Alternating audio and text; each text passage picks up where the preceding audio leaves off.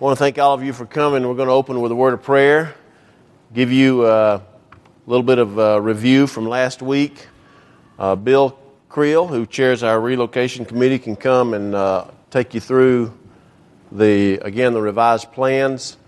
Um, and Frank Lambert, who chairs our budget finance committee, uh, can come back up as well, and we will put back on the screen the recommendation with regard to the plans and the financing and so forth. Uh, one thing you will want to add to that recommendation when you see it on the slide is that uh, the, in order for it to pass, it will require an 80% vote on the morning of the 22nd. That has been the percentage requirement that we've had in all of our, our relocation votes ever since uh, 2001. Okay? So, let's start with prayer. Heavenly Father, I'm grateful to you that you have brought us to this point. I thank you, Lord, that you have never given up on a plan for our church. I thank you that you have never grown tired of your plan for our church. And I'm thankful, Lord, that when uh, we would accelerate and then we'd back off and then we'd accelerate and then back off, you never got so worn out with us that you gave up on us. We're here because uh, we believe that you have given us a plan for a future for this church. Lord, I thank you for Palmetto Baptist Church. I thank you for every single member of this body. I thank you for those who uh, regularly attend. And one thing that I'm so thankful about this church uh, is, Lord,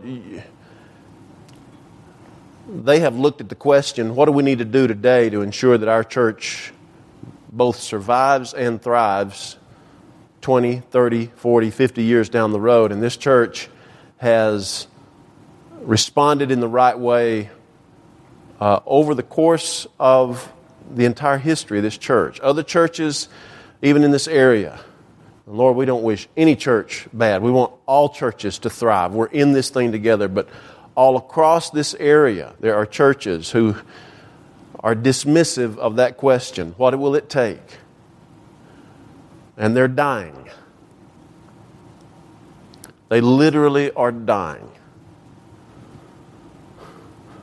Lord, a lady who has visited this church three straight Sundays is visiting here because her church dissolved three weeks ago because they refused to Look at the question what will it take? A woman left this building, a different person left this building this morning, stopped, looked at me, and said, Pray for, and she mentioned a church that at this moment has one fourth of the attendance that it had 15 years ago. Lord, I pray for the churches of this area. I pray for our church, and I'm thankful that our church though we discuss things pretty heatedly, which is all right by me, this church has repeatedly said, let's stand up and do today what is necessary today to ensure that this church is the wonderful church that she is, not only now, but 50 years down the road. And that's what this is about. And I thank you for it in Jesus' name. Amen. Back in uh, 2001, in May of 2001, uh, Palmetto Baptist Church voted to authorize our trustees to look for relocation property. That was in May of 2001. In June of 2002, our trustees uh, found 19 acres. Uh, we later purchased an additional acre to make it 20, but we, our trustees recommended in June of 2002 that we purchase uh, 19 acres, one mile south of here on the right on Highway 29. That vote required an 80% vote. Um, it, it, was approved by 91% of those who voted that night.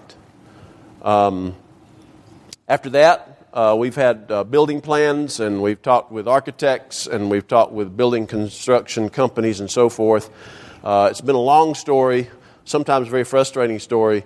And, uh, but tonight we're here with uh, the latest revision of our Phase 1A plans, which is our family life, our worship life center. Um, these are the plans that uh, are, are recommended to us.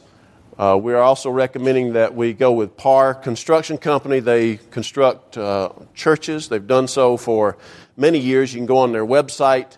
You can also go on their Facebook page, and they have uh, reviews after reviews after reviews of churches they have done. We have uh, talked with three churches they built. We have visited one of the churches, which is South Metro Ministries. It's an Assemblies of God, a Church of God or Assemblies of God? Church of God uh, congregation on 34. Go to uh, Thomas Crossroads, turn left, go a couple of miles, they're on the right. South Metro Ministries had an architect and a construction company that had a plan. The plans came in uh, to cost more than they thought they were going to, and they were stymied. They ended up, uh, long story short, meeting the guys at PAR, including Steve Brown, uh, who is uh, here representing uh, Parr. They ended up scrapping their plans, going with PAR. PAR redrew their uh, plans, saved them $1.2 million over the initial estimate, and ended up building three buildings for them. Um, Harvest United Methodist Church, Warner Robins uh, went with Parr from, from the get go, never did have any other architects or uh, builders, and very pleased with them, would use them again. Bellevue Baptist Church in Macon, Georgia, uh, taught with a pastor there who is now retired. When he went there, that church had been in a relocation program for 17 years, and they couldn't afford it and kept waiting and waiting, and, and it seemed like nothing was going to happen. Parr came along, they decided to scrap their plans. Their construction company went with Parr, ended up being in a building uh, within 18 months. And the pastor, I talked with him personally. He said, uh, not only would we use them again, but we are super pleased with uh, what they did for us. Um, those are three examples of a slew of churches they have done. They looked at our plans and said that the building part of it they could do for uh, just shy of $95 a square foot. There are other uh, expenses that will need to go along with that. We've got about a quarter of a million dollars worth of site work to complete the site work out there. We have some uh, what are called soft costs, which are audio, visual, furnishings, uh, kitchen equipment, stuff of that sort. Uh, that uh, totals, and, and this total has been cut from previous totals. So this is a, although it won't sound like it, it's a bare bones uh, total. It's about six hundred thousand dollars, six to seven hundred thousand dollars. And uh, all, the, all the total, we're looking at $4 million to be out there in the building. Uh, Parr says they can get us out there and we can be worshiping in there one year from today. And so um, that's what we're here to talk about. Bill will take you through the plans. And after Bill gets through the plans, uh, uh, Steve Brown, again with Parr, I'll introduce him to you again. And, uh, and then we'll bring Frank up and we'll talk about the recommendation for financing. We'll take every question that anybody has here today, no matter how long it takes us to get through it tonight. Last week we stopped it at an hour. Tonight we will hear every question until there are no questions, okay? And we'll also try to answer some of the questions that some of you had uh, last week. So let me uh, turn the platform over to Bill. Also, when we get to the question time, RJ is going to be our Vanna White. We're recording this. We also have some senior adults and some middle adults like myself who can't hear. So please uh, allow RJ to get to you with the microphone so that we can hear all the questions and comments. Bill. Okay, thank you. We go with the slides. Go ahead and get those up. We can get started. All right, this is our first floor slide. Uh, I'm not going to spend a ton of time because y'all seen this two or three times. What we had considered was uh, doing this portion right here that did not include these classrooms. And I'm going to answer one of the questions I got an email on today. The question was, what can we do for less than, than four million and can we do something different?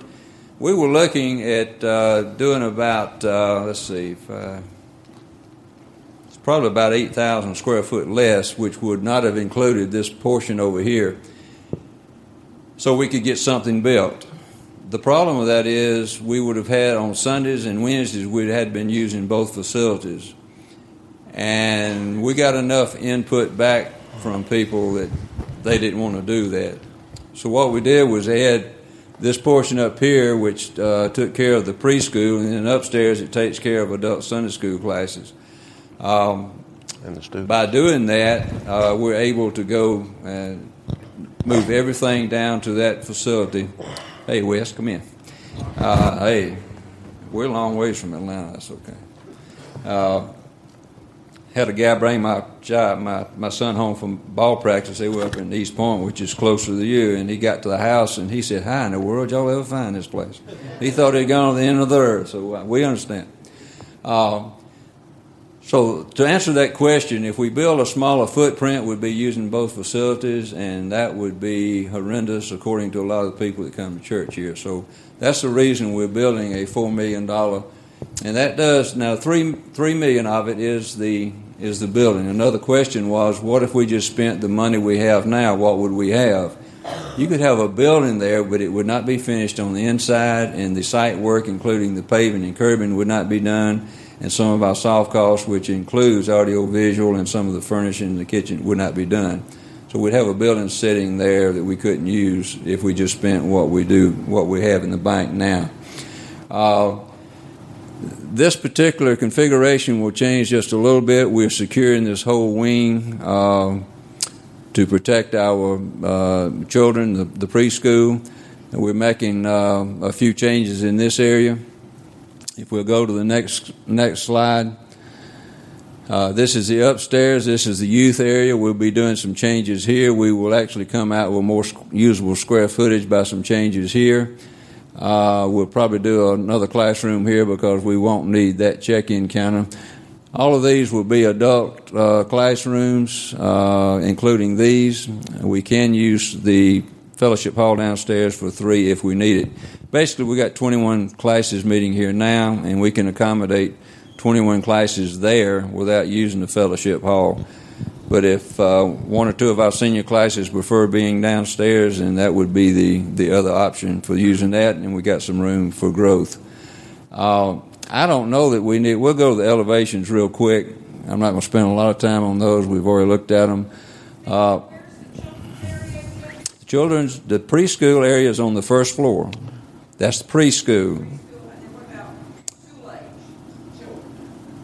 We've got, uh, they will be upstairs. Uh, we have got uh, five or six classes meeting now, and we've got five and six. So, what age group would be upstairs? Okay, so all, all of our children through fifth grade will be downstairs. Okay. Thank you, Renee.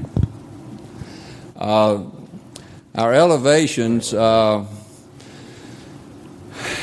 it, it's hard to tell a lot from these pictures, I'll be frank with you.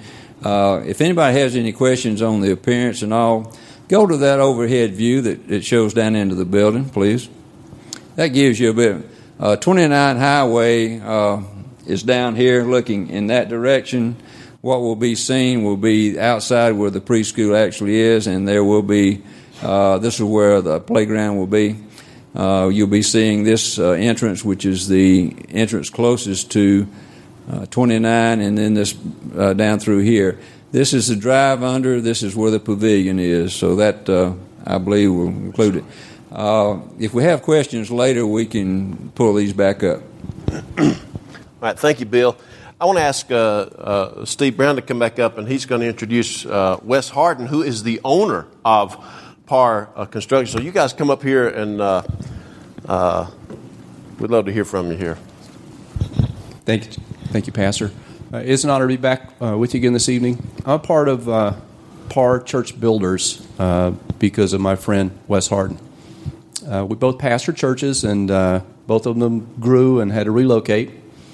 Um, any business uh, is about relationships, and relationships really are uh, what we're about. We say that we're church builders, but we're we're like everybody else that has a successful business.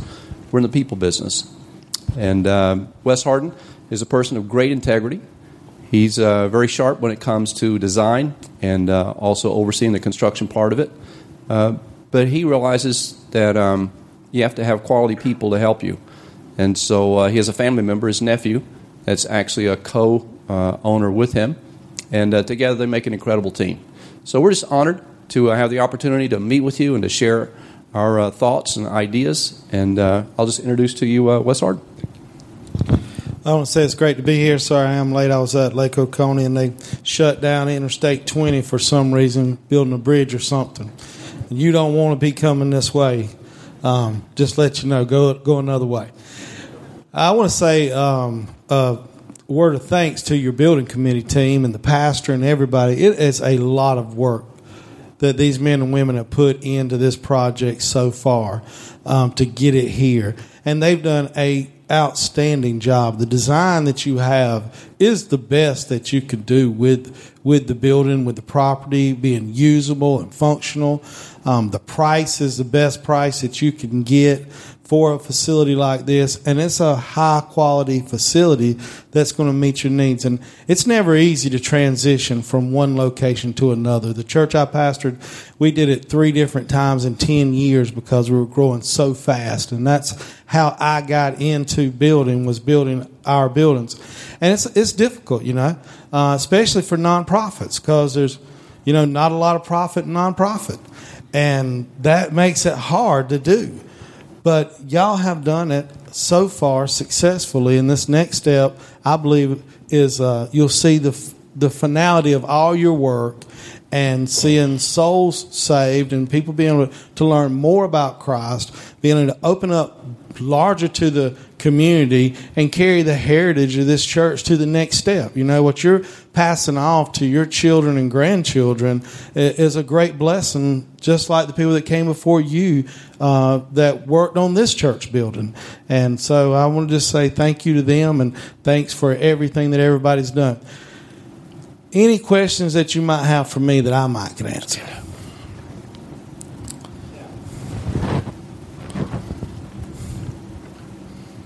You know, like this church here, our entrance to our sanctuary comes right into the sanctuary. We got to up there. We got to take a trek to get to the sanctuary basketball court.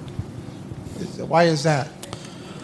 Um, it's the way the, the the layout of your um, your entries are, but it's also very feasible, and because this is also an activity center. It's not uh, wasn't designed primarily just to be a sanctuary. In the next phase, I believe you'll have a bigger another sanctuary building. This is a multi-purpose facility to get you there, and it makes it more functional for your classrooms and your children at this at this point, and your fellowship hall for your kitchen. And I don't know if you can answer this or not. Uh, we have a daughter up in Maryland that uh, has a church, and they're live on the internet for those sit-ins that cannot attend church to view the service over the internet. Can we be able to do that with this new building? You, you can. I mean that that's uh, that's available to you in any facility, but definitely in this facility. And you know, you're going to have a great platform, great view, sight lines, everything are uh, in line with your um, where your platform is going to be at. So, with your new audio visual system being placed in, I'm sure you'll have a easy access to that would internet. reach a lot of our shut-ins and our people who cannot make it to church. That's right, and people that are traveling out of town.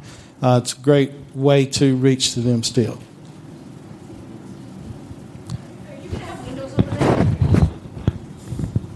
windows over there. Uh, by the sanctuary?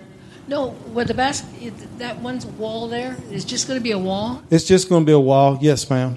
And you'll have sound panels on it uh, so that your sound is better. But I, I don't think you want windows in there, right? Uh, because of basketballs, people play in, uh, sporting events. It'd just be it, it'd be dangerous. Stage backs up to that wall. Mm-hmm. And in, in your next phase, you know, what we try to do now is control natural light. A lot of what, well, everybody is moving more to audio visual type worship services so that you can accommodate uh, online worship. You can record the services. You can have more theatrical plays. Like I see you have built out your stage now. And you got to be able to control the natural light to be able to use those lightings and sound system that you have. And you can see from these windows, it, it, you, you can't do it. So if you have a, we don't put, of the 70 churches we built in the last five years, I don't think any of them had lights in the sanctuary. And, um, I mean, had a windows into the sanctuary. And the ones that I've been in that have windows in the sanctuary, then they have expensive drapery covering up to try to close the, the light out from there. How about some somebody else?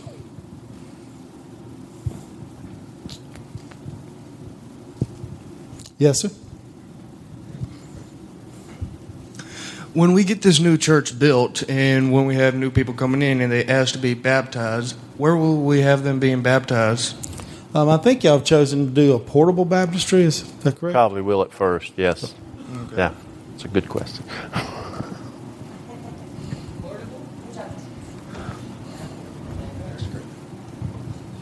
Is there an elevator? Yes, there is. Yes, sir. Maybe if they go back to the floor plan, it'd be easier to show what that is. Bill's got a Why don't you show them that? I can show you right here. The elevator's uh, right at this front entrance right here. The elevator's in this hallway here. It's right located right here. Now, Yeah. That will not only service this building, but when we do the other additional buildings, it will be centrally located uh, to use on those buildings also. Uh, what Bill was saying is the elevator's in this front corner, and it would serve not only this building but the future building that would connect with it. So yes. Any other questions for for uh, Wes Harden, Mr. Crespo? Yes, hi. Um, it's been my experience, and now I don't do $4 million projects, but when I do a project around the house and I'll write down my estimated costs, oftentimes I run over when I build something. Uh, how or what are we prepared to do in a situation like that? Well, what you have, and you know, all we do is churches, and we do about twelve million dollars a year in church buildings currently. So we're about a million dollars a month of buying and selling um, materials and contracting labor is what our company does, and um, so we know cost. We know cost now. We know cost in in advance. There are some things that you really just can't put a number on, you know, like if it rains a few days and it carries over our costs, if there's increases here and there. So, what we've done to uh, help churches be at a better place is we give a not to exceed contract price. So, the price that you agree with PAR on is the price. And if we go late, you know, it cost us. If we didn't get the right price on something, it cost us. We don't come back to the church and say, hey, you know, I messed up. I need six more sheets of sheetrock or something different in the prices. The price that you get from us is, is the bottom line price. And we just absorb any uh, mistakes made on, on our part. So hopefully that won't be the case. Other questions for Wes, Mr. Hull? Is there anything in place that we can tr- control the change order process to where the, to, a lot of these change orders won't go into effect without some kind of approval that we don't run into our cost overruns? Yes, um, you. The best thing about your building and about your building team that I've seen is they have already spent so much time on the design part of it and the cost part of it that I don't anticipate change orders, and it's not um, uncommon for us to do a job and not have a change order um, because everything's already been accounted for and in place. If there is an area that you decide, hey, we want to change this up, we want the stage a little bigger, or we've decided we want sound booth a little different, then we only charge cost plus 10% as an oversight fee of that. And none of those take place without a signed form of what the cost is from your representative, the authorized representative of the church, and our authorized representative, and those are turned in. Generally speaking, we also lose money on change orders because if it's a change order of say two thousand dollars and it takes a week, and I have a, have to have somebody there supervising and overseeing the work, and we only get two hundred bucks, I'm losing money every day too. So we don't like to have change orders. We don't uh, make money off change orders, and we try to eliminate as much of that as possible in the design portion of it. And I, I don't even see where you would have a change order. Uh, everything that you've already decided that you want and need has been put into the plan. Does that sound about right to you guys? Okay. Yep. Other questions for Wes? All right. We, if you Thank come you. up with some, thank you. Appreciate you. Appreciate you being Just here, let Wes. me know and I'll we can email them. All right. Questions. Uh, if you come up with a question before we leave here tonight, we can still uh, handle that. I want to bring up Frank Lambert, who's our budget finance chair. Uh, this building, uh, all total, we're looking at $4 million. Uh, that includes uh, the building itself, uh, the site work, the uh, soft costs, and so forth. Uh, we have $2.3 million in the bank.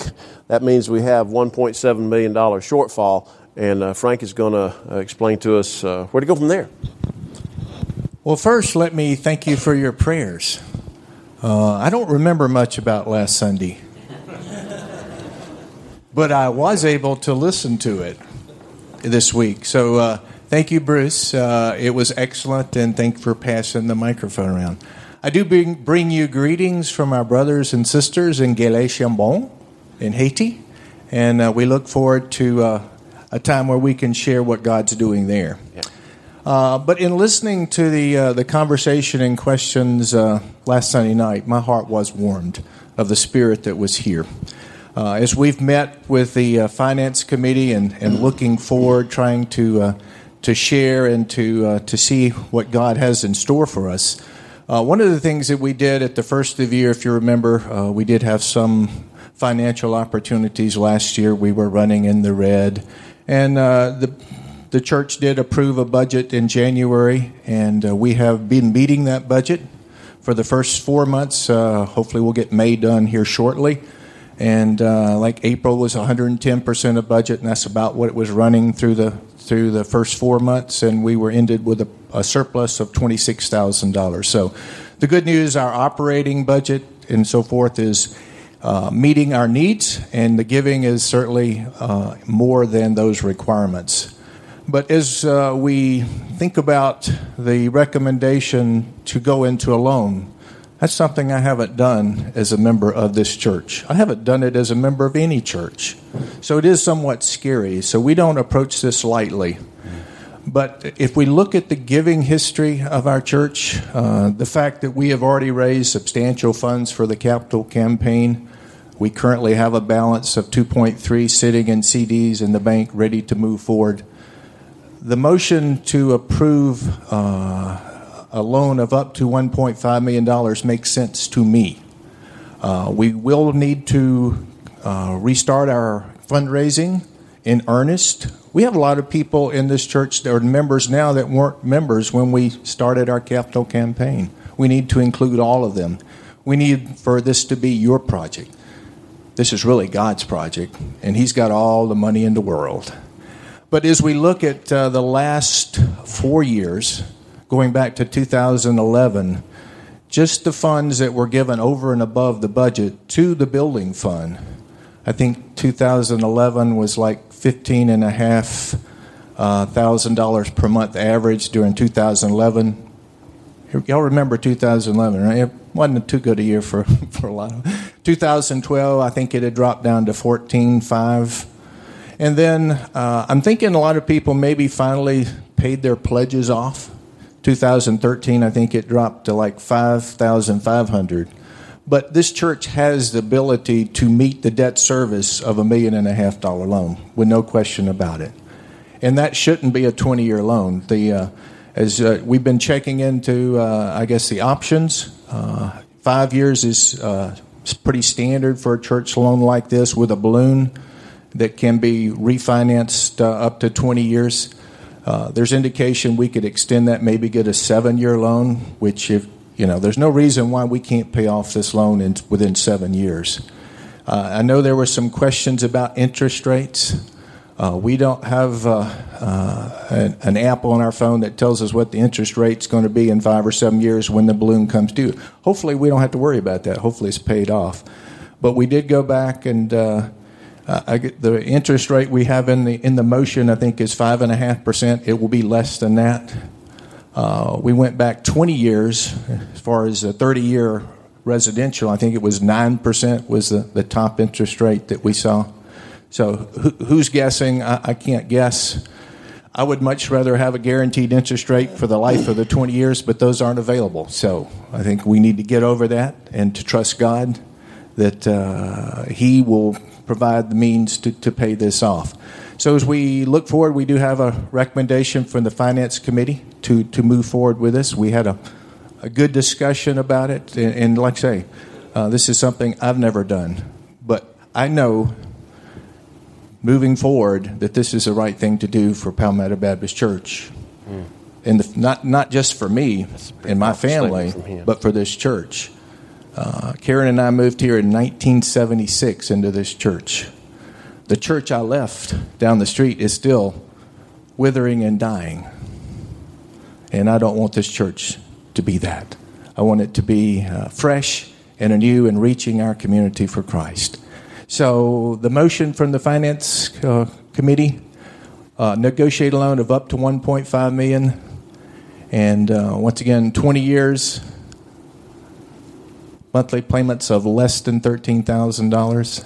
Just the debt service on it, what is ten thousand something a month? Ten thousand three fifty. Ten thousand three fifty, just the debt service. So the additional funds would be paying down the principal, and uh, once again, every five years.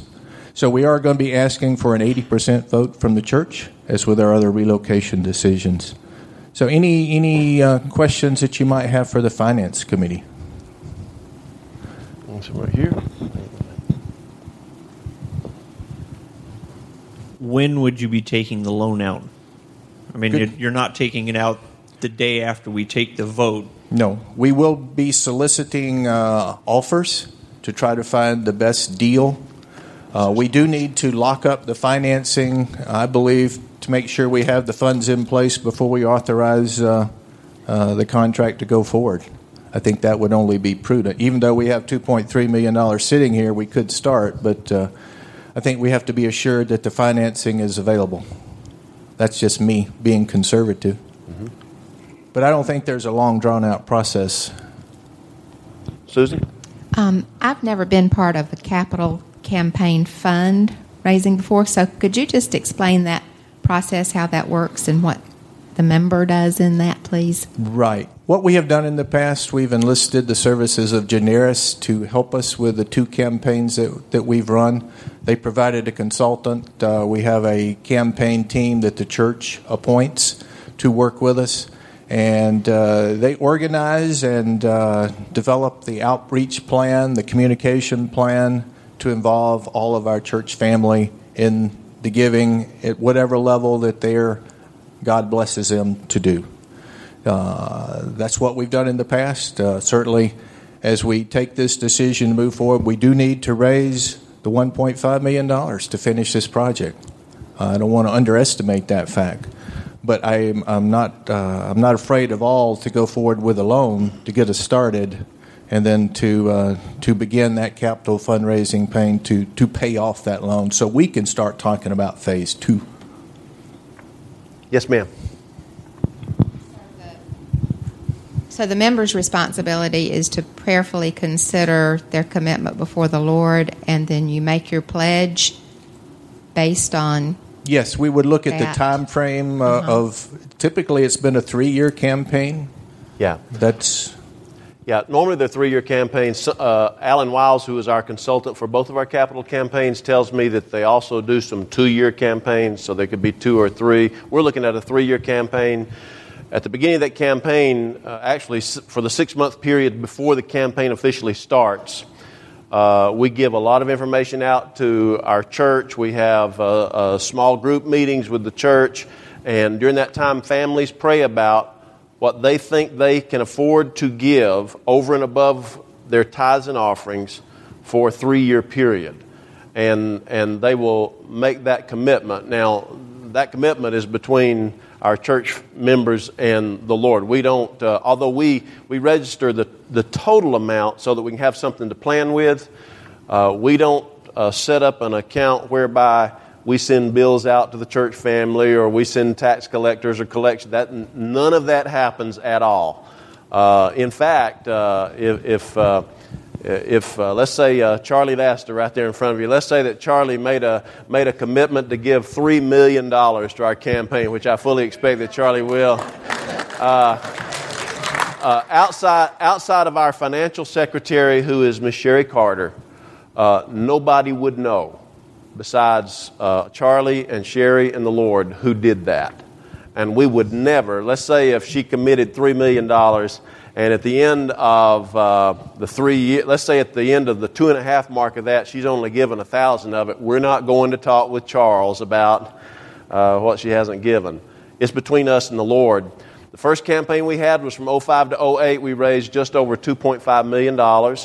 Second campaign started in 08. We finished it in uh, 2011. We started it in the recession. We ended it in the recession. Uh, we raised $750,000. Uh, if we raised that amount again, which I think we would raise more than that, uh, but even if we raised just that amount, that would make monthly payments on the 1.5 loan for six years. Um, what I fully expect is that not only will we make the payments, but we'll have enough to pay the principal down to the point where within uh, six years tops, uh, three years at least, we will pay this thing off and there will be no debt. Um, so, uh, as Frank said, the monthly payment on uh, 1.5 million at three and a, at five and a half percent is ten thousand three hundred fifty dollars. Uh, he mentioned the monthly payments going back to January 11. Uh, if you take those January 11 all the way to now, all the way to April of 2014, and you average those out, the average monthly amount that we took in, even though we weren't in a campaign, was $11,092 which would already, on average, make the payment. So, um, the Lord's going to do this through us. Yeah. Uh, Miss Carolyn. Miss Carolyn Johnson. Could we not, could we not do this without paying somebody to tell us how? For the uh, campaign? Yes, ma'am, we could. We could make that decision. That's not something we're bringing to you tonight to hire the services of a consultant. That's just what we've done in the past. So it's certainly open for discussion. One of the things we will have to do, remember, we have 2.3 in the bank. It's going to cost 4 million. That's 1.7. The, the, if the church approves this recommendation, it only approves a loan of up to 1.5. That means there's an extra $200,000 there. We've got to raise at least that over the course of the next six to nine months. And, and uh, what we are hoping to do is have a short term, six to nine month campaign that we do ourselves, not get a consultant, and raise a half million dollars to get us within the 1.5 financing uh, uh, parameter.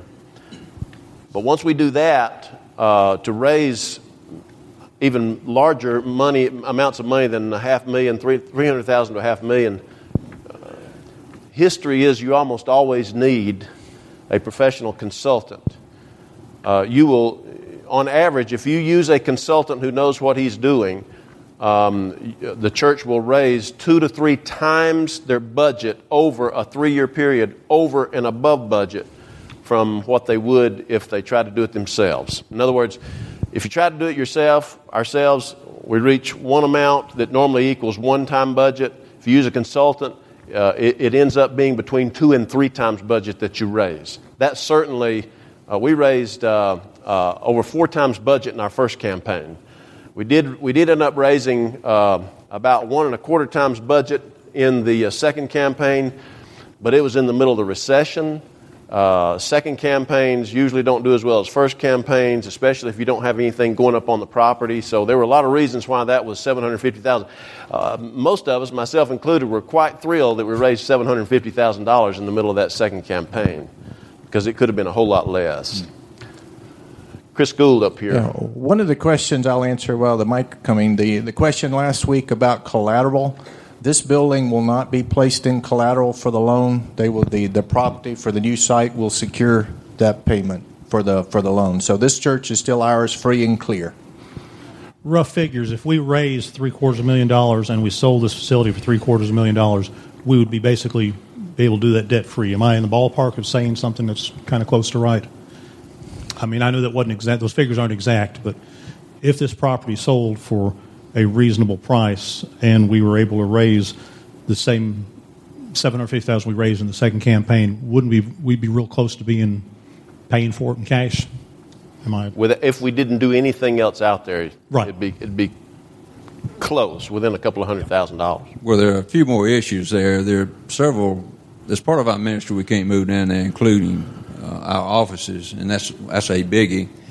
Uh, our anticipation, I think I can speak for the committee, is if we sell this building, then we're going to immediately need to build something else on the property, and we've got three real good options there, depending on what we get out of here. So your scenario is fine, except it leaves out you having an office. Uh, Tents are good. Yeah. Without without pay, you'll stay.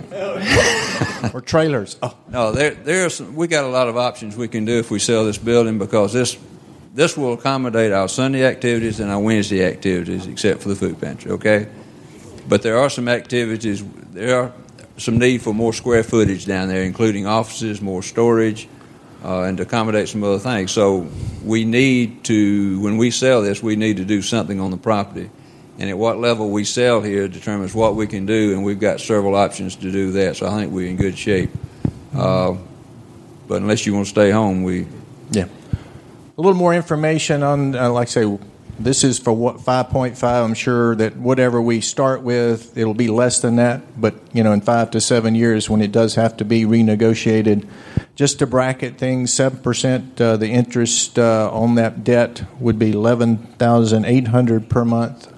And then, you know, if it went all the way to nine percent, which who who figures that, thirteen thousand one eighty six. So those are numbers that out there that uh, they're not. Uh, I don't think reasonable, but uh, if you want to look at worst case scenarios, if that helps. That was an answer to Stephen's question. Stephen's from last question week. from That makes week. sense, Stephen. Ken Hall. I know I've already asked the builder this question. I'm asking you this question. Is there any things in the plan to do this on an internet service for our shut-ins and people who can't make it to church? The service is through the internet, so they can view their services. Provide services through the internet live. You talking about live? Yeah, it's done. We could. We, we offer them now, of course, uh, through our podcast and through our through online on audio, not video. But it's possible. It would cost some money. That kind of video equipment is expensive. I mean, uh, you couldn't do it with your uh, with your iPhone or your uh, Android. The quality's just not good enough. But if with the right camera equipment, the answer is yes. We could do that, and it'd be live for our shut-ins. Yes, sir. That's not included in this stuff, though. Uh, it would cost more, but it's possible to do it. That's Peter Hames back there. Peter. Have you figured out a uh, total debt income ratio for the uh, two buildings? Debt to income ratio for the loan. No, for total expenditures.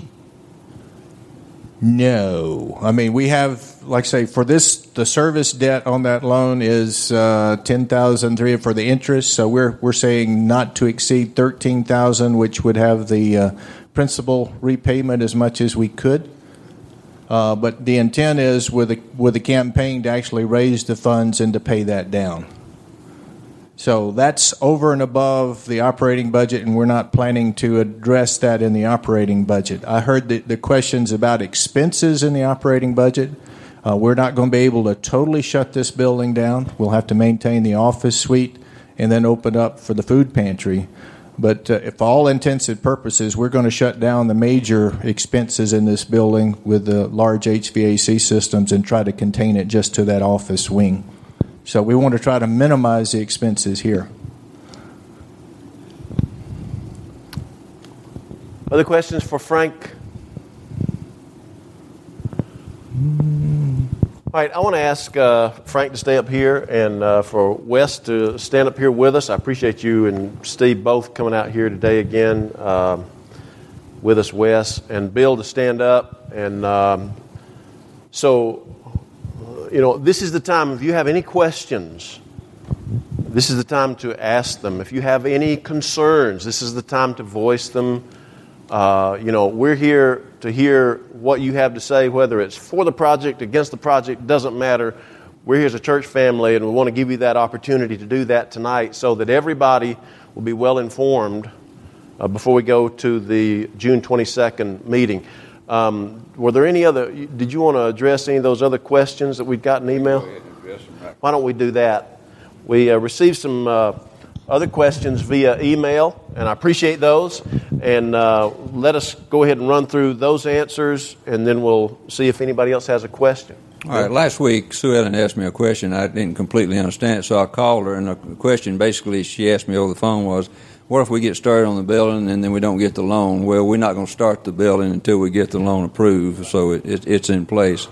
Um, one of the questions, uh, and I appreciate all the questions. I've got some in writing and some by email, and they're all good questions. Uh, the difference between the noticeable difference, as it reads here, between the, the funds that were given and the funds what we've got in the bank now at 2.3. Well, the the if we if we take the and we added up all of the checks we've written out of that fund, which would be right at 1.7 million we take that and put it onto the 2.3 we've got, that's 4 million. Well, there hadn't been 4 million given. So we've actually done pretty good to spend money that wasn't given. The key to that is we have a treasurer that likes CDs, and she got some good interest rates on some CDs. So that's the reason we've actually got more money in the bank than what we received added to what we have spent, and that's where the difference is. I've got a breakdown. Uh, I've got somewhat of a breakdown. If anybody has any pertinent questions, the big expense, of course, was the site. We spent over two hundred thousand on architectural and the different phases. And y'all remember when we got started, the architect came down and we had a lot of uh, sessions about what our needs were and particulars. Um, we have civil engineering fees. We've got other fees, and I'll be glad to share those with anybody that would like to take a look at them. Uh, one of the questions, too, has to deal with who's going to oversee this uh, on behalf of the church. That has not been determined yet. Uh, we actually interviewed someone a few years ago when we were talking about the other building project, and uh, he was a pastor also that had handled the building of his church and he realized that churches need all churches don't have the expertise within the church and he actually does that for a living. We actually probably have the expertise in this church to do it and that would be preferable but there does need to be oversight. Not that we don't trust our new contractor but there needs to be an oversight and someone between the church uh, and the contractor to, to help with that. Uh, as far as value engineering was part of the question too in our first uh, phase one, we actually did that will come after the architect does all the documents. Then you take a look at, you sit down with the contractor and the committee and anyone else the committee wants to draw in with some expertise. On our last one, we came out with about a million dollars of possible value uh, eliminations there. We actually we turned out having, uh, and I did the end of that sheet I don't see it, but anyway, uh, we actually had yeses on eliminating uh, right at $150,000, and we had maybes on about another 50. So value engineering is important. I don't, and Wes mentioned this a while ago, because what we have already gone through, we've already valued engineered a lot of it. So I don't anticipate a lot of that. We may even get into a situation where we want to upgrade, and that would uh, that's another possibility too. So value engineering is, is, is important. And actually, when we get down to the point uh, after we get started with our construction and look at our soft costs, we may actually do a similar thing with our value engineering there. There's some things that we have budgeted that we don't have to have, we would like to have. So we are actually in a pretty good situation there if we come up a little short or if we make a, a decision that we want to, don't want to borrow quite that much money. We've got some areas where for instance, we've got 81,000 budgeted for the kitchen. We can actually move into that kitchen and that facility with probably less than 50 and it be fully operational and better than what we got. So there are some things we can do when we get down to it, and uh, I feel real good about those. Um, one of the other uh, one of the emails I've got today uh, dealing with the budget costs that we ran into previously. Uh, can we see option for overhaul of the project? I think I really answered that a while ago. If we do less than the four million, much less, then we won't be able to move the whole facility, uh, whole operation down there. So I think I've already answered that. Uh, we had another series of questions. that were technical. Par uh, answered those for us. Know, I, uh, Doyle, I appreciate those. They were important. Uh, I'm not going through all of those, but I'd be glad to share them with anybody that, that wants to. They were lengthy, and uh, actually, some of them were so technical, I'm not sure I understood them. But uh, anyway, I appreciate all the questions. All right. Anyone have uh, anyone have any questions for any of these gentlemen? Mr. RJ's got the uh, microphone, so we'll go with Sherry Blanchard first there. How many people will the gymnasium hold? For worship service, it will hold uh, 750. We have uh, 69 in the choir. Uh, Chris would love a 69 member choir. Uh, we also, the way we design the fellowship hall, we actually can expand in there and have good line sight uh, to the platform. It'll be a little bit of distance, but it would work. Uh, our present, uh, the the first one I think was uh, 900, but now we're uh, a little over 700. I said 750, right at uh, seven, just over 700. Okay, Well, we still continue to have two worship services? Yes, we will. Okay. Doyle, did you have your hand up? Doyle Steele. This is for Wes. Uh, Wes, other congregations you've worked with have uh, have they required a payment performance bond? Um, of all the churches that we've done in the past, we've only had one performance bond, because and it wasn't because of us; it was because of the congregation. Um, unfortunately, it was it's, the, it's how it played out for them. They're a minority congregation, and, and the bank they were using it was the largest loan in their portfolio, so they required them to do it. We have a great track record with a lot of banking systems, uh, BB&T, SunTrust, and when um, they look at our top contract, they don't require the church to have a performance bond. To me, it's a um, in a situation for a church, it's just really giving your money away for nothing because we don't charge for work that hasn't been performed. So you're never in a liable situation. If we stop working, you, you're 30 days. Well, you know, we, we charge at the end of the month, so we've already performed 30 days worth of work, and we don't receive money that we haven't performed work for. That makes sense. Um, usually, a performance bond is going to be about two to three percent of the project. Uh, if you're looking at, at this project, you could easily spend fifty thousand dollars or more for a performance bond, and I just don't see where that's a, a good thing for a church. So none of the churches, to make a long answer short, none of the churches but one had to ha- had to have a performance bond. All right. Bets, that's Betsy Hames right there. Hey, thank you. Um, just a, a, question, more of a practical matter, and then just a statement, if I might. You had mentioned this morning in church and, and this evening, uh, Jimmy, about there'd be a vote, and it would be an 80% vote for us to be able to move forward with, um, uh, with this building project. Who's part of that voting? Is there an age restriction, 16 and up, 18 or up, or how do you decide who is part of that group? That's a, that is a great question. Uh, in this church, as is the case in, in too many Baptist churches, in my opinion, um, there's no age uh, minimum age bracket on that. If you are a member of the church, you ha- you're eligible for a vote. Um, uh, that's, that's the way it is in our Constitution bylaws. Any change to that would require a change to the Constitution, which would require a three month period anyway. Um, but yeah, there's no, there's no minimum age bracket. If you're a member, officially a member of this church, you have a vote. Okay. And then just sort of a statement I do have concerns about a church this size going into debt $1.5 million. That's a, a lot of money. And I wonder if, timing wise, if we went through a campaign and then built to what we had, we could, we could attempt to do this debt free. And that's more of a statement, I guess, versus a question one of the things, and Pete and I, as many of you know, are fairly new members at this church, and we feel like we were led here because the Lord led us here. And it wasn't the building, it was the people in the building yeah. that got us to join and Yeah. make us feel so at home here. Yeah. And that's just a statement. Thank you. Thank you, Bets. Appreciate it. Uh, uh, we got a statement up here. I just hold your microphone up a little closer. Yeah. got such a meek and lowly voice, Bets. You're going to have to quit sounding so much like the Lord.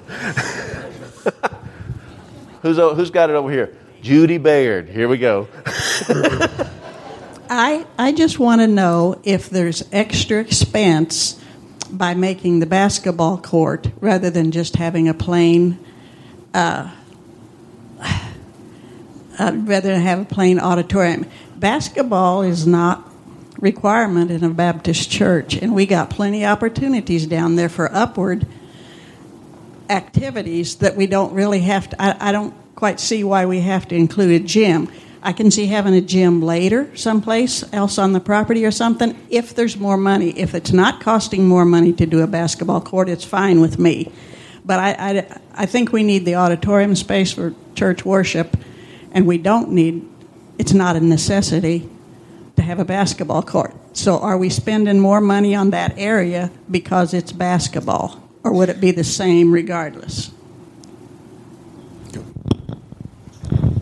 The the price for a sanctuary uh, would probably, and I'll let Wes validate this, would probably be uh, a sanctuary like we want to build in the future would probably be another twenty or thirty dollars a square foot for sanctuary space at least. Uh, doing the basketball court in that, yes, we are going in with a floor that will accommodate the abuse.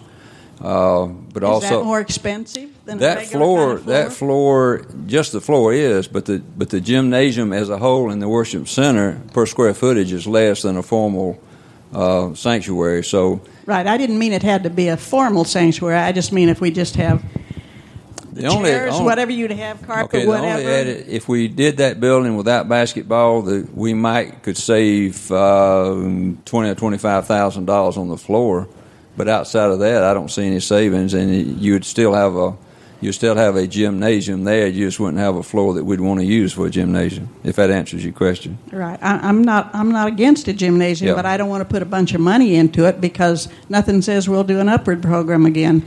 So, and if the future we have so many people and we can build a separate youth gym. Yeah, I hear facility, exactly what you're saying, and we've considered that. Actually, the square footage price, I don't know that you're going to come out any cheaper than what we're building, except maybe for the floor, and the savings not going to be that much, I don't think.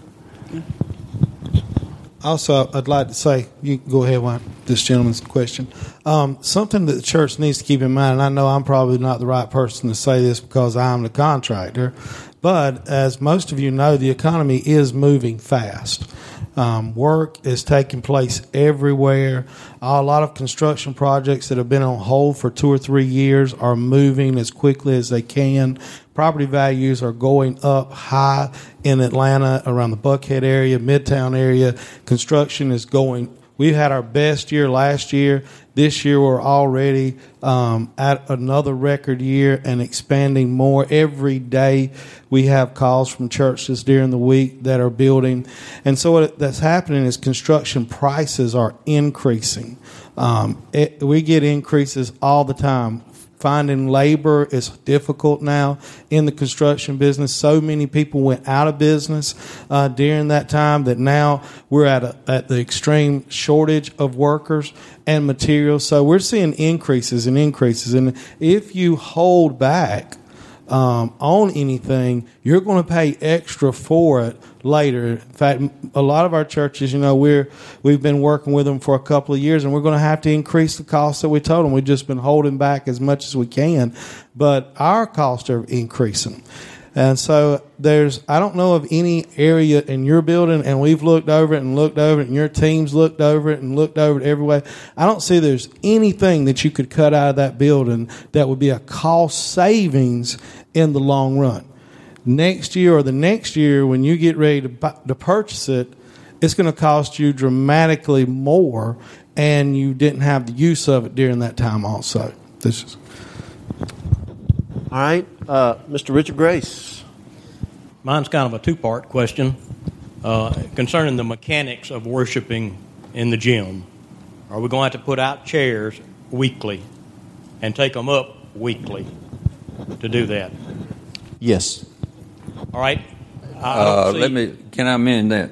Yeah, go ahead. There will be weeks where we won't because we won't be using the gym for, for anything else. So there will be there will be periods of time where they won't be tear down and put up.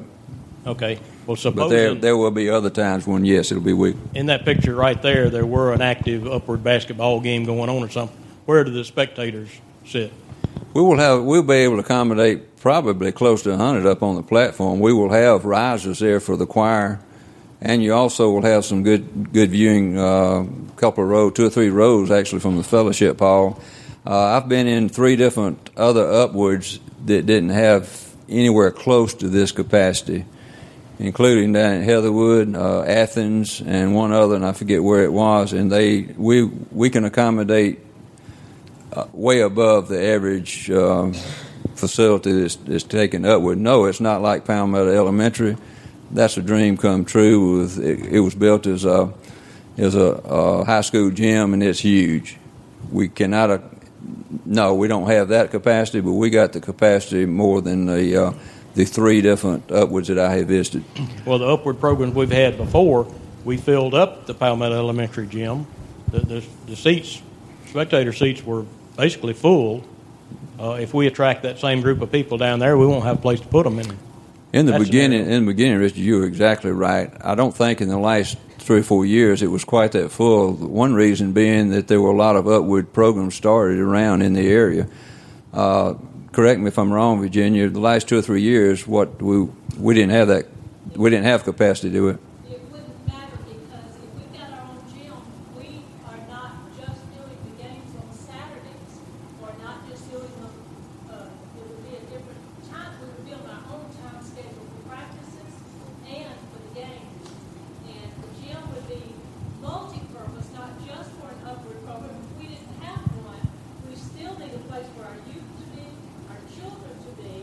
Um, even during the week, and facilities for like a family life center, because that's who we want is families in our church.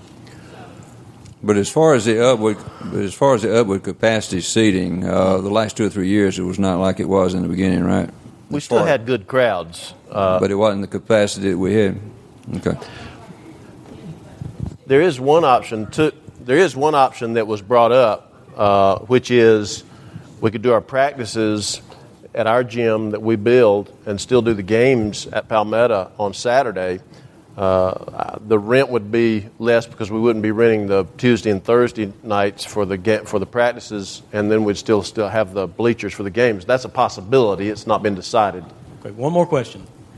if we're putting out three or four hundred chairs every Sunday, where are we storing these chairs There's during two the basketball game? Yeah, there's two storage rooms on either side of the platform, and there will be dollies. That's on this wall. Uh, I can show you from right here. That's a storage room, and that's a storage room. They they would be going in there with dollars. Okay. Uh, Nolan Crawford had a comment, or Just a question. You said it was about $95 per square foot, is what you're saying? The front wall where you showed those two storage areas, how much would it cost to slide that wall forward enough to put a set of bleachers there?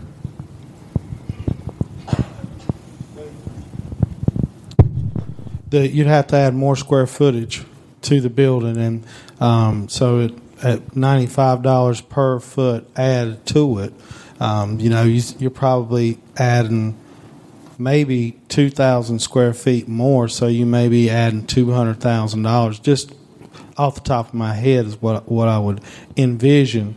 Um, that might not be usable, good usable space in the future when you transition out of this building and into a um, another worship center.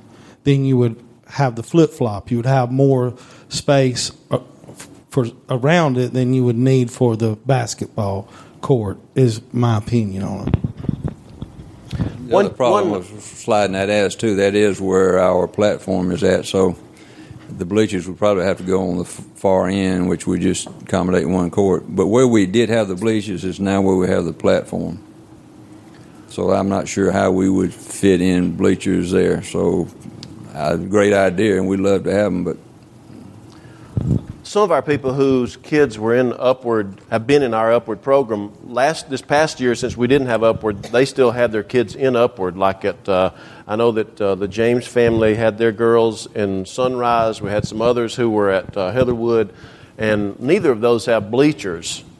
And yet um, as each game would come through, people would know that there was a limited amount of, of uh, space, and people for each game who had kids or grandkids out there playing, they would they would either stand or sit around the edge of the uh, court. And you know, I was talking with Claiborne. I don't think he's here tonight. He was here last week, uh, and they were sold on it, even though they had not been prior to having their girls in upward at at uh, sunrise.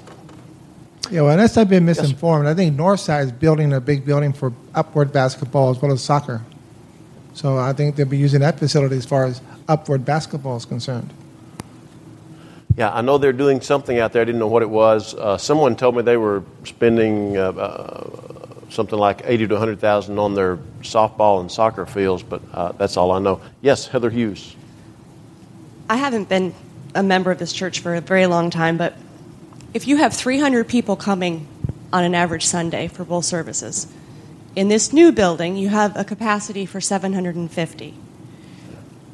Do you need the, three, the body of 300 to move down the street to be in the new Family Life Center to support a new sanctuary, or do you need 750 people to support a sanctuary building, a separate building? Do you know what I'm saying? This is phase one. Mm-hmm. Do we need to double the congregation to get to phase two? I don't know the answer to that question. Thank you. Yeah. Uh, Chris Beatty, do you have your hand up, Chris?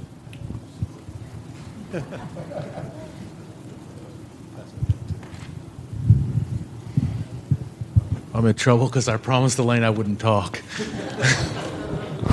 just, just so you go, because when you're talking about North Side down there, all right, I'm going to throw it into our gym. We didn't even have Upward last year. Nobody wanted to handle it. Nobody wanted to do it. Why are we worried about Upward? $25,000 for something we don't have. Anyway, that's just my opinion. What Northside is doing down there, for those of you who know, Northside just built a brand new building behind their building for all their offices, paid cash for it. Northside, which has half the members that we have, pay cash for it. The reason why they tore that softball field down, they had upward, they had upward flag football just now, which they had about 80 kids. They tore that field down because they have over 500 children have signed up for upward soccer. So they what they're doing right now is laser jetting that field to build soccer fields so that they can have upward soccer by the time fall comes. They're paying cash for that. We've got a soccer field down there. We're talking about trying to do upper basketball who nobody wanted to do. We didn't have it, even though we had a gym to have it in if we wanted. We've got a field down there with a softball field, a football field, a baseball field. If we wanted to have upward sports, if somebody wanted to run it, the availability is there to have it done to me, twenty five thousand dollars wouldn't cover it. Would would you know we could put lights on those fields, which would be closer to hundred grand. But anyway, I don't see the twenty five thousand dollars going into a gym here where we're going to have fold up chairs on and off, in and out, stuff like that. When first of all, we don't have the program right now. As they said, there's an awful lot of them that have been built. There may be somebody who wants to do it. I don't know. But the thing to me is, we've got facilities there that we could use for soccer, softball, baseball, whatever. All right. Thanks, Chris. We have Nolan Crawford with his hand up here. Actually, to make a slight correction, we do have upward. The gym is already uh, scheduled for this coming upward season. Um, we've had many, many questions about when it's going to start, and the initial is going to start in October for the evaluations, November for practices, January for the games. All right. Thank you, Nolan. And Any we other- need some new referees. Some of them are getting old. Any other questions for any of these guys with regard to the relocation, the financing, anything? Any questions, any comments? We have Billy Joyner who asked me to provide a microphone for everybody, and she started talking without the microphone. Girl, Forgive me. you're forgiven. Uh, with my hearing, uh, you may have already discussed this, but what is going to happen to the youth building? Can we rent that out? To the youth building, the one over here. Uh, we're trying to sell it.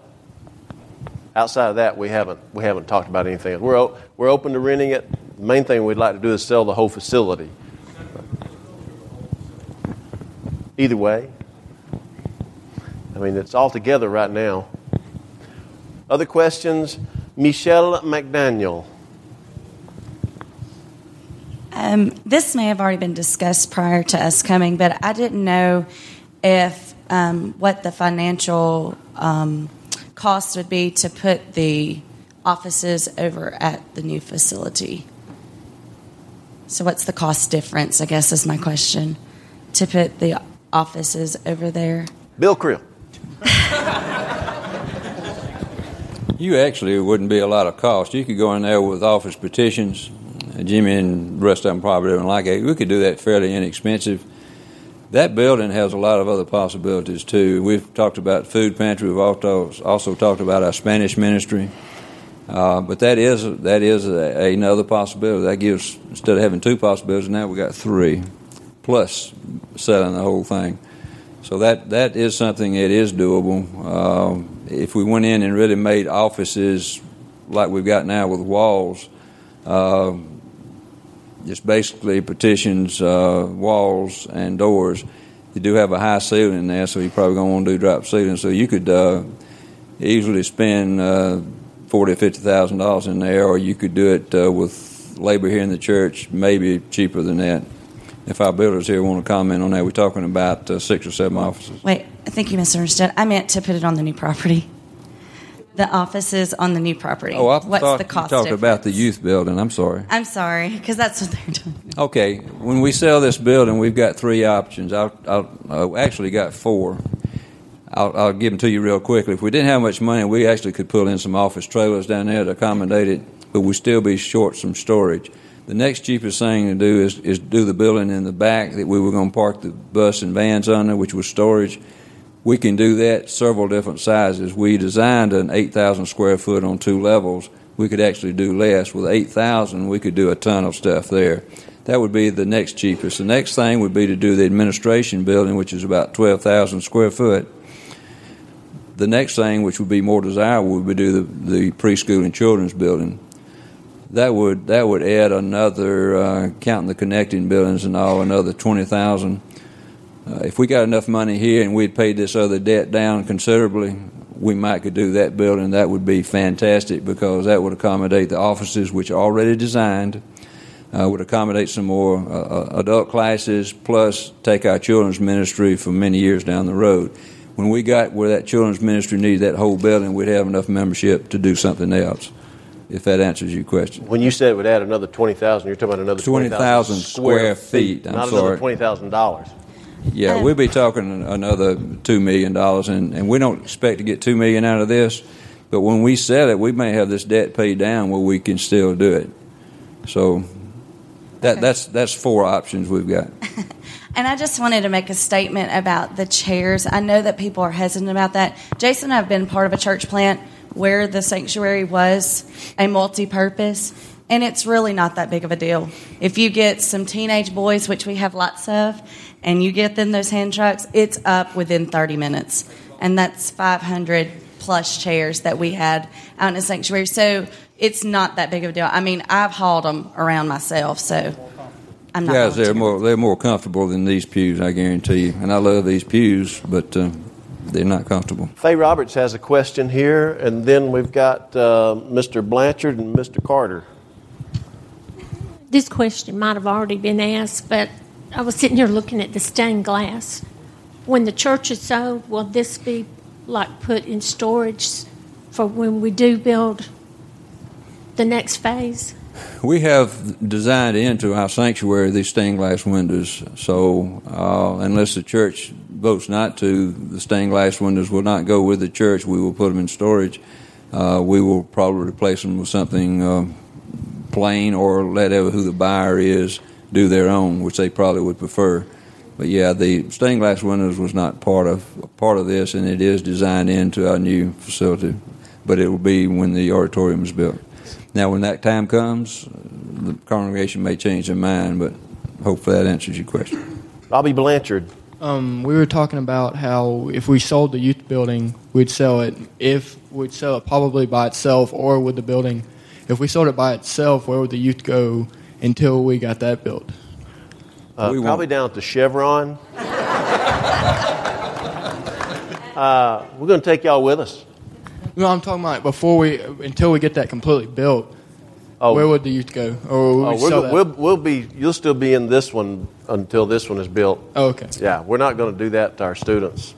If we sell this building before that's built, we all got to find a place to meet. So, and we will do that. I have this- no, and- I, I have no fear that if we sold this before that was com- completed, that we would figure out something, because that's that's what it's all about. But that was a good question. We'd, we'd be in the same boat you're in. Though. Irv Carter. Um, whenever Sherry and I were in a church in uh, Florida, when we moved out of our smaller uh, sanctuary, we moved into a building just like this. And I'm hearing the word basketball court. You really don't. It's it's not like every day when you every Sunday when you go to church, you're walking into a basketball court. It's it looks like a regular gym type building. It's a multi purpose. And the $25,000 extra on the floor, you're getting a floor that's going to last a whole lot longer. If you went with a cheaper floor, more than likely with doing different different things on the floor, you're you're going to have to uh, come back and redo that floor. So it really doesn't. It's not like you're having church on a basketball court. It's it's it only looks like a basketball court when everything's out of there and they have a couple hoops in the room. So it's it's really we need to get away from you're having church on a basketball court because it really doesn't give that feeling. And, and we were actually in that building for six or seven years, I believe, and then we the church moved on and built a bigger building. So um, that's just a comment. Thanks, sir. Any other questions, comments? We've got Melissa Lambert back there, Jennifer Blackstock, and then Mr. Crawford. Melissa Lambert. Um, have we got a projected estimate of how much our budget is going to need to maintain both buildings? Like 20%, 30% more of our budget now to maintain both buildings? This as far as operating expenses for utilities, janitorial. Uh, we don't have firm estimates because we don't have any of the, I guess, the heating system, the expected cost. We expect it to be much more efficient in this facility. So I would be surprised if the utility bills uh, there are any greater than what they are here. And we're planning to shut down most of this that we can. So our goal would be to keep it pretty much similar to what we have currently in the budget for utilities. And uh, I guess the question has been asked can our one full time custodian keep up with that building? And we think it'll be much easier to maintain than this building. So we don't see any inflation in the budget just to, to shift to moving down there. Is, Wes is saying that's been their experience because uh, of the efficiency of the new appliances. All right, Uh, let's go to Jennifer Blackstock. Right here. I've got one right quick since it's back here. Let's go to Sue Ellen Kearns. She's got the microphone. That's right. If I've got it, just hold on. Uh, I, I was waiting for somebody else to ask this, but it doesn't look like they're going to. When we vacate this building, how's the tax exempt going to work? Uh, we are still a church and uh, we're still tax exempt, and we're Oh, still so using it. We're not using it as a as a group. Well, it's we- still exempted with two different buildings. I would say different so. Yeah, we're we're at Palmetto Baptist Church, and our offices are here, and part of our operation. So yeah, we're so still. until we sell it, we would be tax exempt. As long as we're not using it for a business, uh, Yeah. a for-profit business, and it is it is listed as uh, a church zone, Oh, it's okay. Yeah, I think we're good. All right, now let's go to Jennifer Blackstock. Um, I'm sorry if this was answered prior, but has it been determined we still have the difference of $200,000? How quickly do we need to raise that to add to the final cost of the building? How quickly? Well, I, I you know, I, I would think uh, once we have the uh, will of the church and move forward, we want to kick off a, a campaign uh, as soon as possible, internal to the church, and uh, we'd like to see that you know get two or three hundred thousand dollars in very quickly. So three months, something like that. I mean, we don't have a, a timetable right now. What has been uh, the experience y'all had churches Bill, What was the percentage growth? Do you know? It, it varies so much from church to church and the reason for the move and the need for the move. But, you know, in your, it's just, you know, in my observation, you need a church building. This church building has been a great building, but the life expectancy of a building you know, has an ending to it, and the purpose and the way people worship and the function. Even if you didn't uh, anticipate growth, this building needs to be replaced uh, with a new building that's modern. You're going to build a bigger building, and your energy bill is probably going to go down because of the new, um, just like a home. You know, a home has a lifespan, and you have to get a new one every once in a while, every generation or every so long. Um, same with you, but I do anticipate this church having growth because this church is full. This this facility, this worship facility, is used to its maximum amount, and a lot of times people that are worshiping here don't realize how full this church is because you're coming in every week and using it and using it as a visitor. You know, um, it looks different. And I anticipate when you build, you're you're going to see probably thirty percent the first year in growth, and probably another 20% in the second year. And it's not unusual for churches to double by three years of being in a new worship facility. Okay. And we come back and do the next phase. That's what we're hoping happens. That's the business. That's right. Nathan Collin, uh, Nathan Crawford. Okay, I'm not really sure who this question would be directed at, but I know looking up there at the youth facility, it appears to have the stage and then like oh, not really, I don't think it'd be a storage room, but a corner room. What would the capacity of that room be? Because I know in the last five, six months, we've had, you know, 50, 60, 70, 80 people in that youth building over there. The youth, uh, the facility, the youth assembly area up there, uh, including the, the booths that'll go in there and some other areas, I think it's pushing 100. Uh, I've counted that thing enough times in the chairs, and I think all the capacity, including the stage and all, is right at 100, maybe a little bit more. Jason, do you remember looking at uh, looking at that? Yeah, right at 100. Uh, if y'all outgrow that, we'll probably be outgrow the re- uh, outgrowing the rest of it. I could see that building in the back, and I was talking about being a youth center, which actually would be separated from this church building, and some of us old people would probably just hate to lose your friendship, but would, but we're not would not would not uh, y'all could rock y'all could rock and roll out there and we wouldn't know it. Trying to say a polite way to say that, and I couldn't. All right, thank you. Uh, Neil Baird has a question back there. And then I think I see Joe Milner. Neil Baird and then Joe Milner. If the front wall there is towards 29 by the elevator, is that where you go into the auditorium? That's one. That's one place. The main entrance probably will be at the drive under, which is uh, on the other end. Okay, is which end is the front of the, The- auditorium? The front end. The front. Well, the front of the auditorium is on that blank wall you see from 29.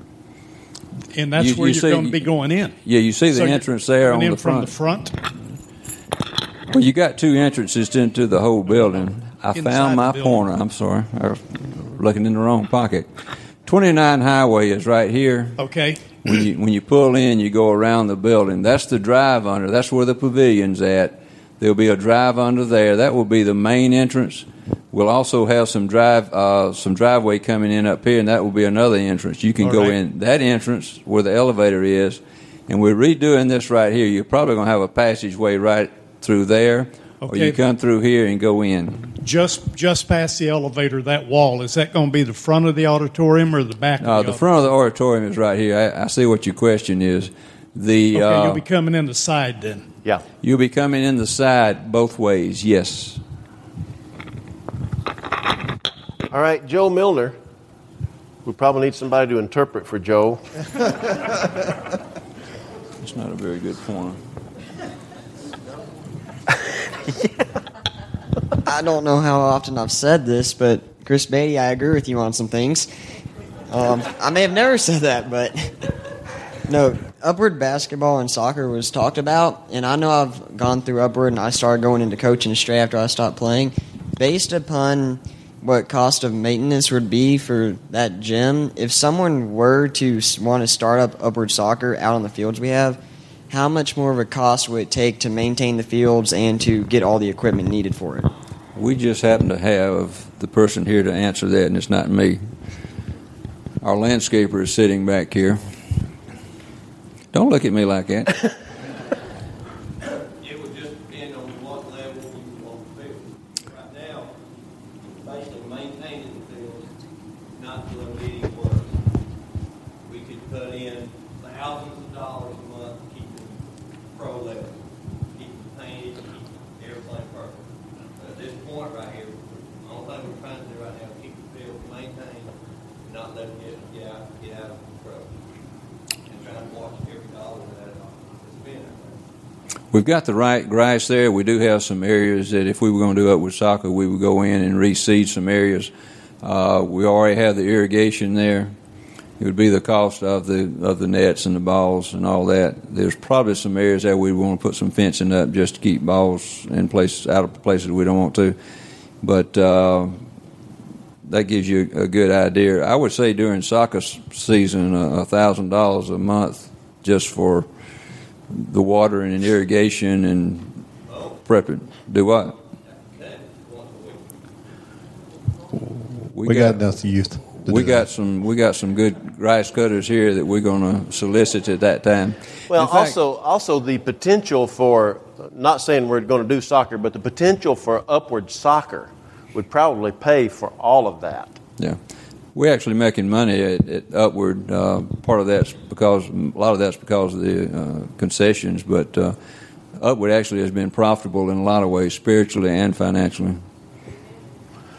All right, other questions? Robbie Blanchard has a question back there, RJ. Any other question after uh, Robbie? Uh, Mr. Crespo and then Mr. Hull. Robbie?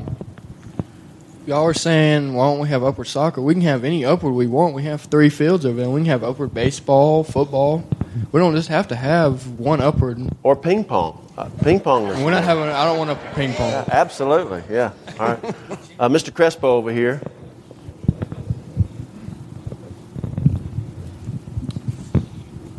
John Crespo. Um, having a service in a gymnasium, how do we expect the acoustics of that to actually sound? I know we battle that a bit here, and in being in a gym, I mean, is it going to be kind of echoey or loud? I mean, are we going to have sound panels? Yes, the uh, audiovisual team that church picks to put in the system will adjust the acoustics for it. And you're you're not going to have a big. It's not going to sound like a gym where it rings. Uh, they'll put in acoustical treatments throughout the building to make it sound um, like a worship center. Mr. Hull. And then Judy Long, I think. Yeah, I know I've touched this three times already, and one more time. Internet live service. We can invite friends and people who don't know who we are about to see who, what we are about through the internet, so they don't have to come here physically if they don't, you know, feel embarrassed or uncomfortable coming here. But they can see what we're about and what our services are like, and maybe make that decision and come to our church. I think a good thing to do is just to when you check on the audiovisual company and you complete that, and they're putting together your package, have an option of what cameras would cost and what it would cost to go to a full blown live streaming worship center uh, service, and then bring that to whoever would be over that part of the uh, service, and let let the church decide if they want to spend that amount of money on that particular uh, segment of the worship. Uh, Judy Long. The other day, I took a different uh, direction. I just wanted to change the scenery coming to the church. And as I drove through Palmetto, I looked across at a church that the grass is growing in their parking lot. And I thought, I hope that doesn't happen to us. We have a great opportunity here. I can't say I've always been positive about what you know we were looking at. But as I looked at that parking lot that day, I thought, the grass is not growing in our parking lot. The grass is being kept down by every one of you that are here tonight. Every one of you have been a part of this church, probably longer than I have. But we want to keep the grass not growing in this parking lot. These folks have put a lot of time, a lot of effort, a lot of hours into this. And at this point, I feel like they've done what we need to have done for this church and for us to continue to grow. We're going to have to have this. We are out of space. We have no place for our children. Our children is in the basement. It's damp, it's dusty, and it's not the best place for our children. When we have people come in, they look at that place and they probably think that's not the best place that I want my child at. So let's not let the grass grow in our parking lot. Let's make sure that we move forward, we do God's work, and we move on. Amen. All right, Everett. Uh, on the food pantry, if we sell this church and all, where are you going to move the food pantry to and what location? If we sell this facility, we will be, we'll be able to afford to move the food pantry and some offices over there. Uh, that won't be a problem. Any other question? C.J. Richardson and then Sarah Cochran.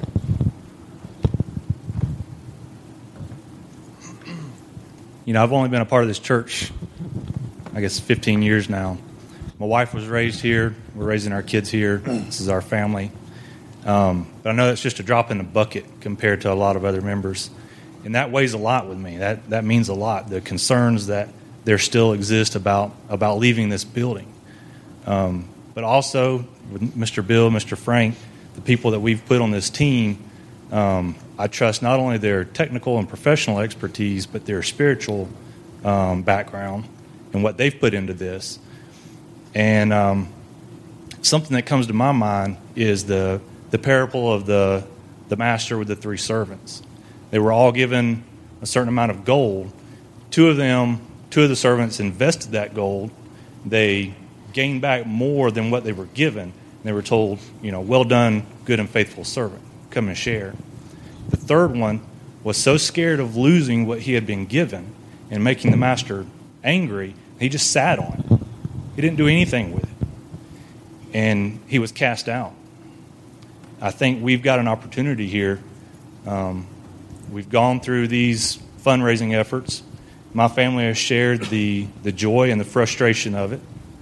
Um, we've given sacrificially, and at times we haven't given as sacrificially as we should have. But I think this is something that we can do. Um, the human side of me is concerned about having a debt over our head.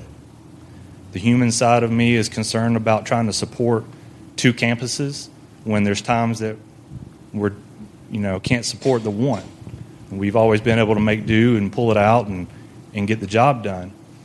But I think we need to step out on faith. I think we need to not let this be a personal decision, but to, I guess I challenge you all and myself to prayerfully consider this and to genuinely do what you feel God's leading you to do as far as this decision. I think this is important and it's going to be the defining moment for our church. And we say that, but I think this is really it. I think this is the, the make or break time. Thanks, CJ. Sarah Cochran.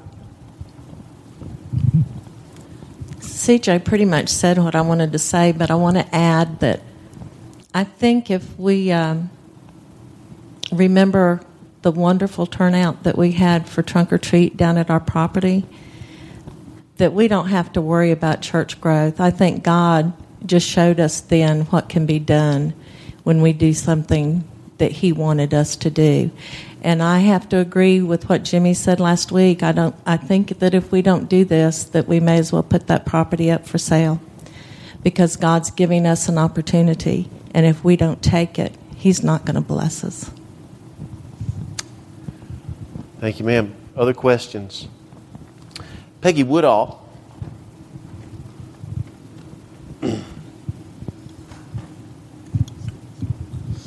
I would just like to ask for a paper vote on the 22nd when we vote so that people can um, vote their conviction from God and um, there's less chance of influence. And um, I'd like to, for us to consider that. All right. Other questions? Ms. Barbara Pullum agrees with Peggy.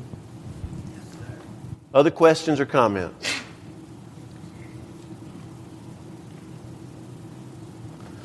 Dr. Jerry Watson, back there in the back. Mr. Stevens, you had your hand up.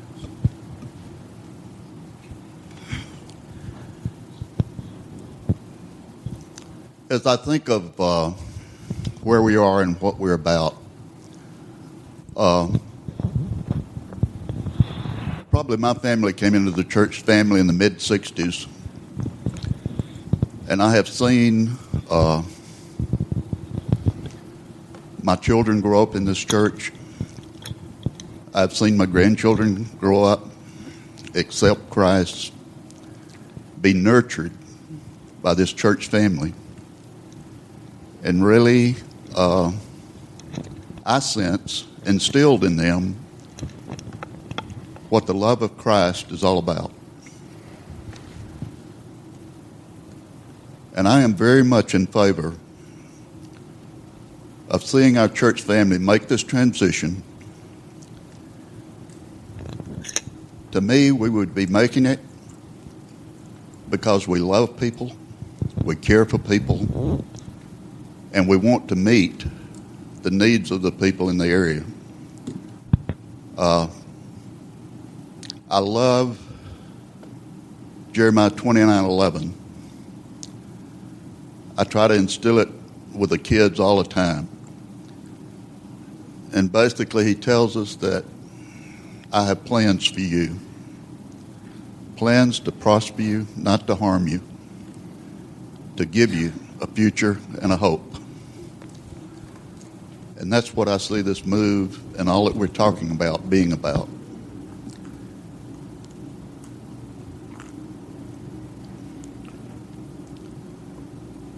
God will work us through it.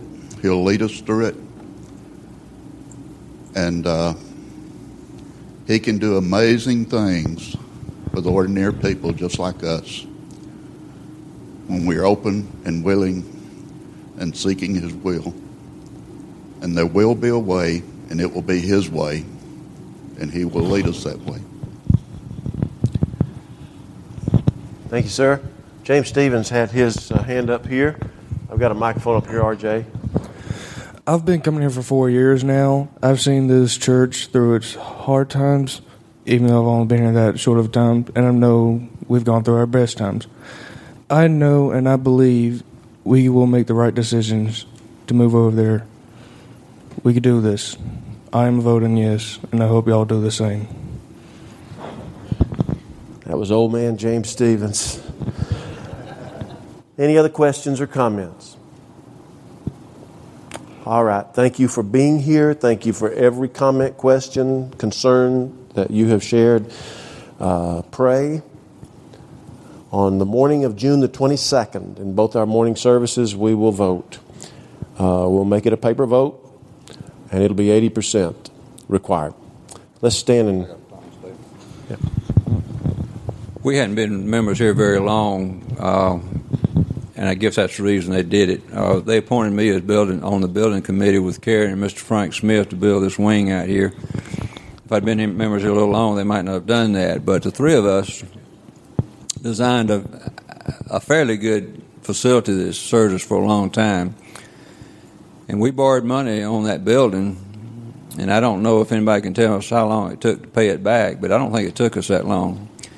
The other thing I want to say is there's, there's been two uh, monumental things that have happened here since we've been members. And it was amazing to me as I think about it, there were two oars involved. Sammy Orse had a vision. His vision was to establish a church. Look at Crossroads Church now. Wow. Jimmy Orr had a vision too that we need to reach people for Christ, and this facility wouldn't accommodate reaching that many more. So praise God for the oars. Two oars better than one. Right?